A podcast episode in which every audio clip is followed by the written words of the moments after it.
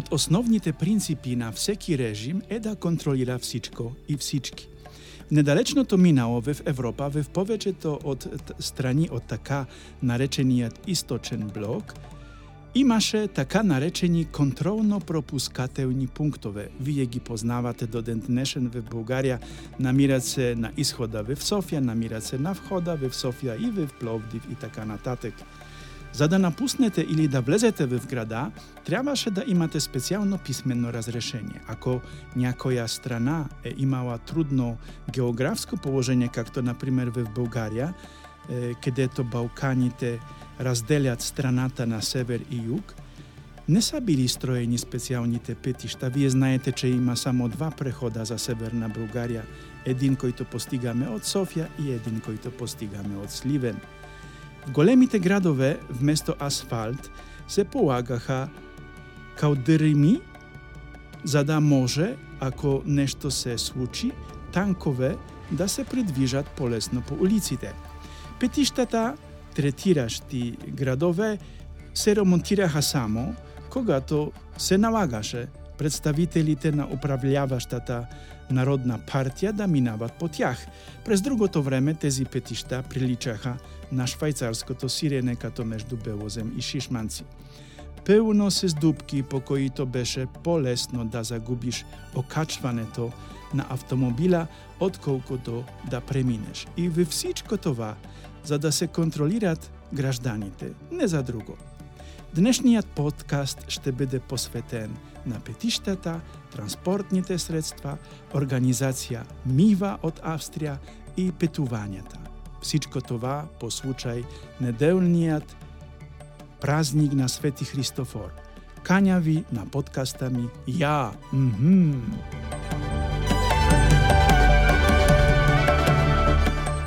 Аз сум отец Кшиштов, аз сум капуцин, живеја в Инсбрук и в моите подкастове по принцип разказвам за нашите мисии в Индонезија и на Мадагаскар.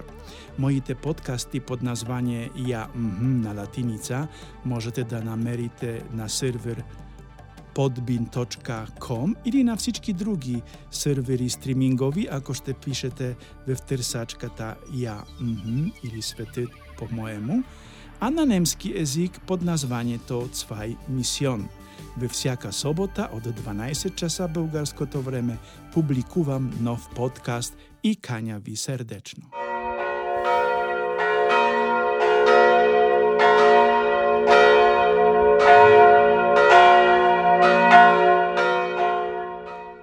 Обикновено, неделја којато е најблиско датата 25 јули, посветена е на Свети Христофор.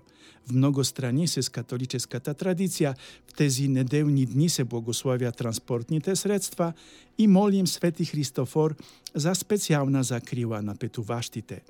По този повод, през 20 век, во вдовна Австрија е основана организација МИВА, којато подпомага мисионерите на всички континенти.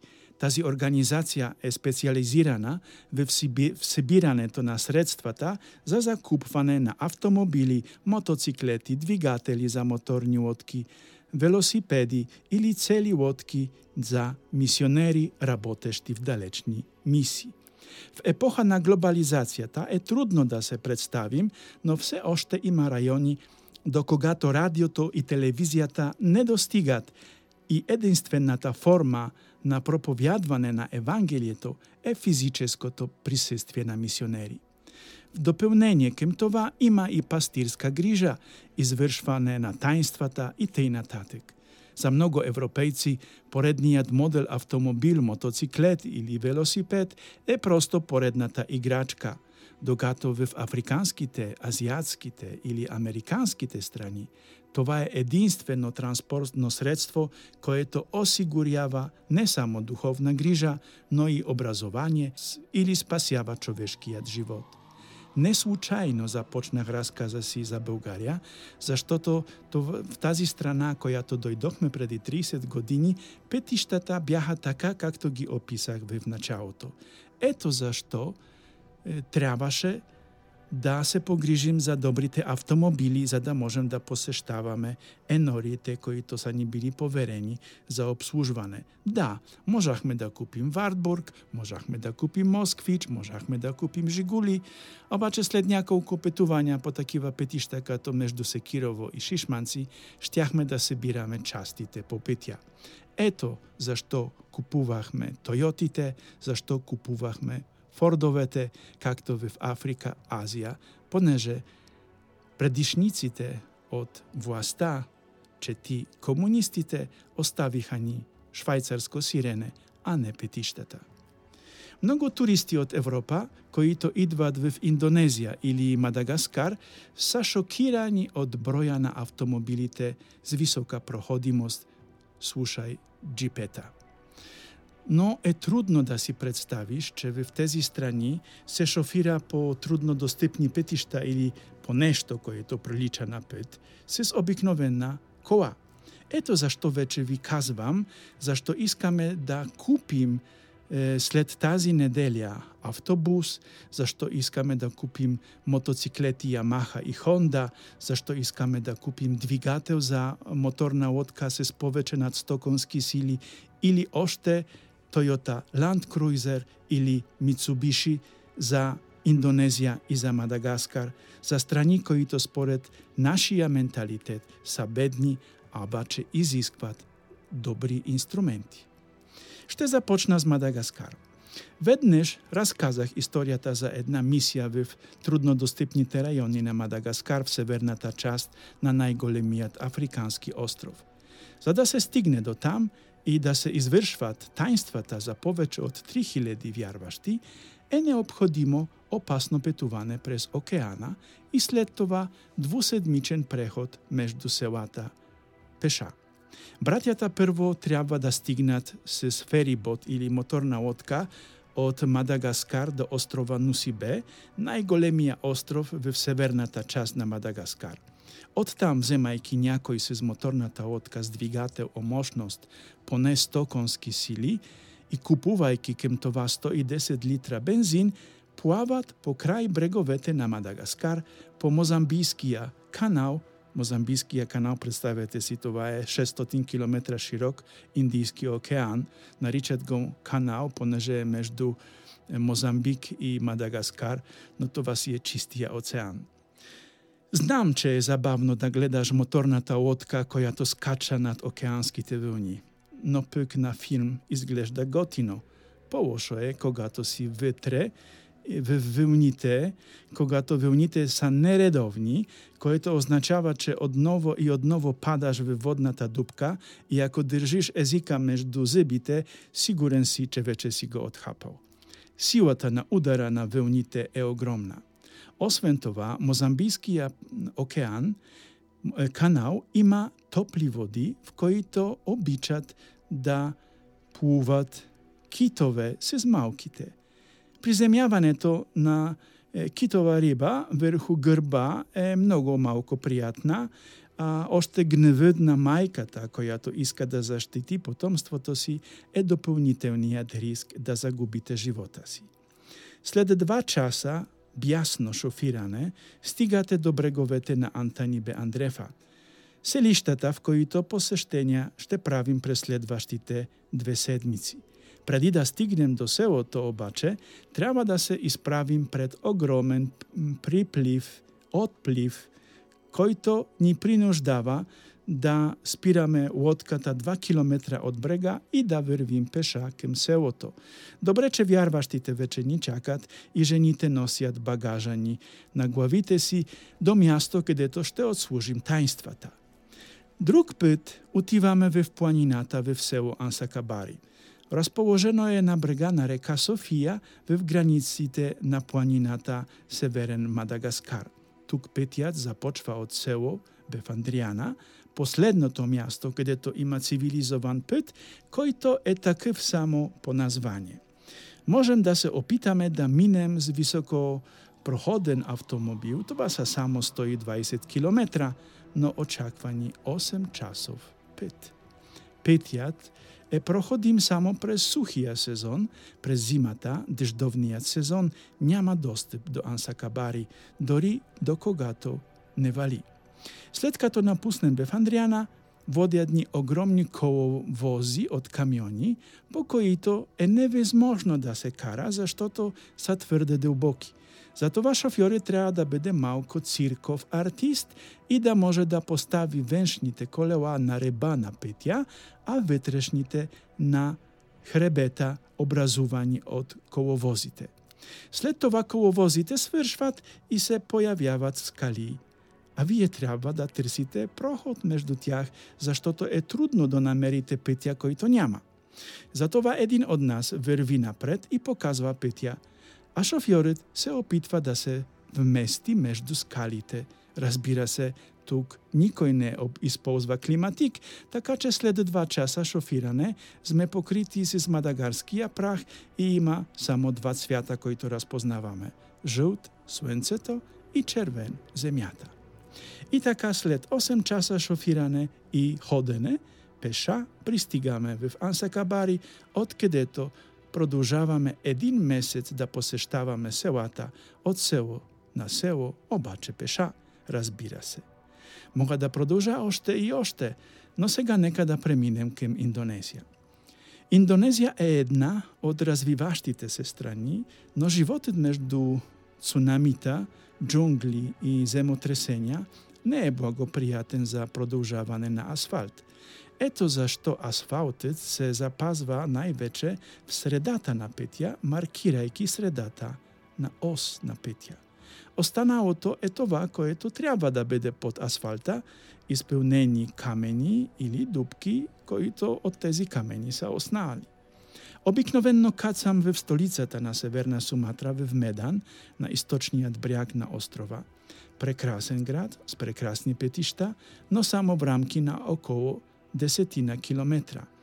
За сежаление, треба да прекосим планините, излизашти од джунглата и да стигнем до западниот бряг на Суматра, до Сиболга.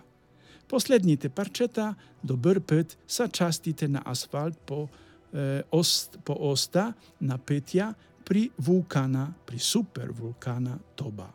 След това започват планините, които ни водят през джунглата на Суматра. Широчината на петја е еднакова и половина. Това означава, че всяка среща с од среща идваща кола пос, означава да балансираме на реба на петја, за да се разминем. Учудвам се до ден денешен как го правят моите братја, че не, педаме, че не падаме долу. След това има няколку тунела, издълбани в скалата и в тях все още има стояща вода. Винаги има вода. Тя наводнява дупките, които могат да бидат и се сигурно са с различна дълбочина и најчесто поголяма од нашето окачване на колата. На всичкото отгоре треба да влезете в неосветен тунел, да спрете евентуален камион којто идва од срешта, в противен случај ще треба да се врнете назад в неизвестното. Планините достигат почти до брега на Индискиот океан в Сиболга, в западната част на острова, което означава, че шофирането надолу од почти 1400 метра не е никак забавно, особено когато не знаете как да използвате двигателя за подпомагане на спирането, а петијат е крестовски като тялото на питон, којто спи. Петуването се самолет од Мюнхен до Медан е само 17 часа. Петуването од Медан до Сиболга, което е повеќе од 300 км, отнема цял ден и едва до Здрач, тъй като не сме паднали по петја, стигаме до целта си. Придвижването из Индонезија с обикновени асфалтов автомобил е възможно ако живеете в града. Наскоро изминах само 40 км през джунглата на остров Нијас в северно-западна Суматра с населението од 750.000 души. Отивахме за првата литургија в една од енорите, карахме два джипа и два нормални автомобила. За сожаление попаднахме в тропическата деждовна бурја, точно когато искачвахме след ваштиот хълм на острова. Асфалтът беше настръхнал, а дъждът ставаше все посилен. Там, където има така наречена злоба, т.е. прекъсване между един хълм и следващият, водата се пълни все по-бързо и по-бързо. Градските коли се поклаштаха по чакуа и се задржаха за остатъка от асфалта. За пръв път се убедих, че няма как да се шегуваш с природата, ако нямаш уважение към нея. Един от признаците на уважение към природата е да се разхожда из джунглата с подходящ автомобил. Паркирахме нашите джипове на безопасно място и заедно се всички братја, с нашето расо в дешт, буквално пренесохме колите на петја и ги избутахме нагоре, за да могат да се движат нашите гости заедно с нас срещу течењето на деждовната вода, којато беше посилно и посилно. Веројатно, нямаше да се удавим, заштото деждет спрял след половин час, но нямаше да успеем да стигнем на време за литургијата на првата литургија. Сега појасно ли ви е зашто днес се бираме средства за високопроходни автомобили и автобуси кои да возят децата и учениците до училиштето? Заштото природа го изисква од нас. Автомобилите в Индонезија и Мадагаскар, ако са произведени за тези страни, имат минимум електроника и са возможно нај-неусложнени за да се лесни за исползване. Ето зашто струват една Toyota 30.000 евро, а не 60 или 80 както при нас. Но дори такава сума кара многу индонезиците и малагаши да се замислят и да се почукат по главата. Транспортните средства в мисионерските страни не са просто за забавление. Те са сериозен инструмент за ежедневната работа и спасяват не един човешкија живот. Затова бедете щедри днес. Нека Свети Христофор ви води, ви закрилја и вие бъдете щедри за Мива и другите мисионери. Амин.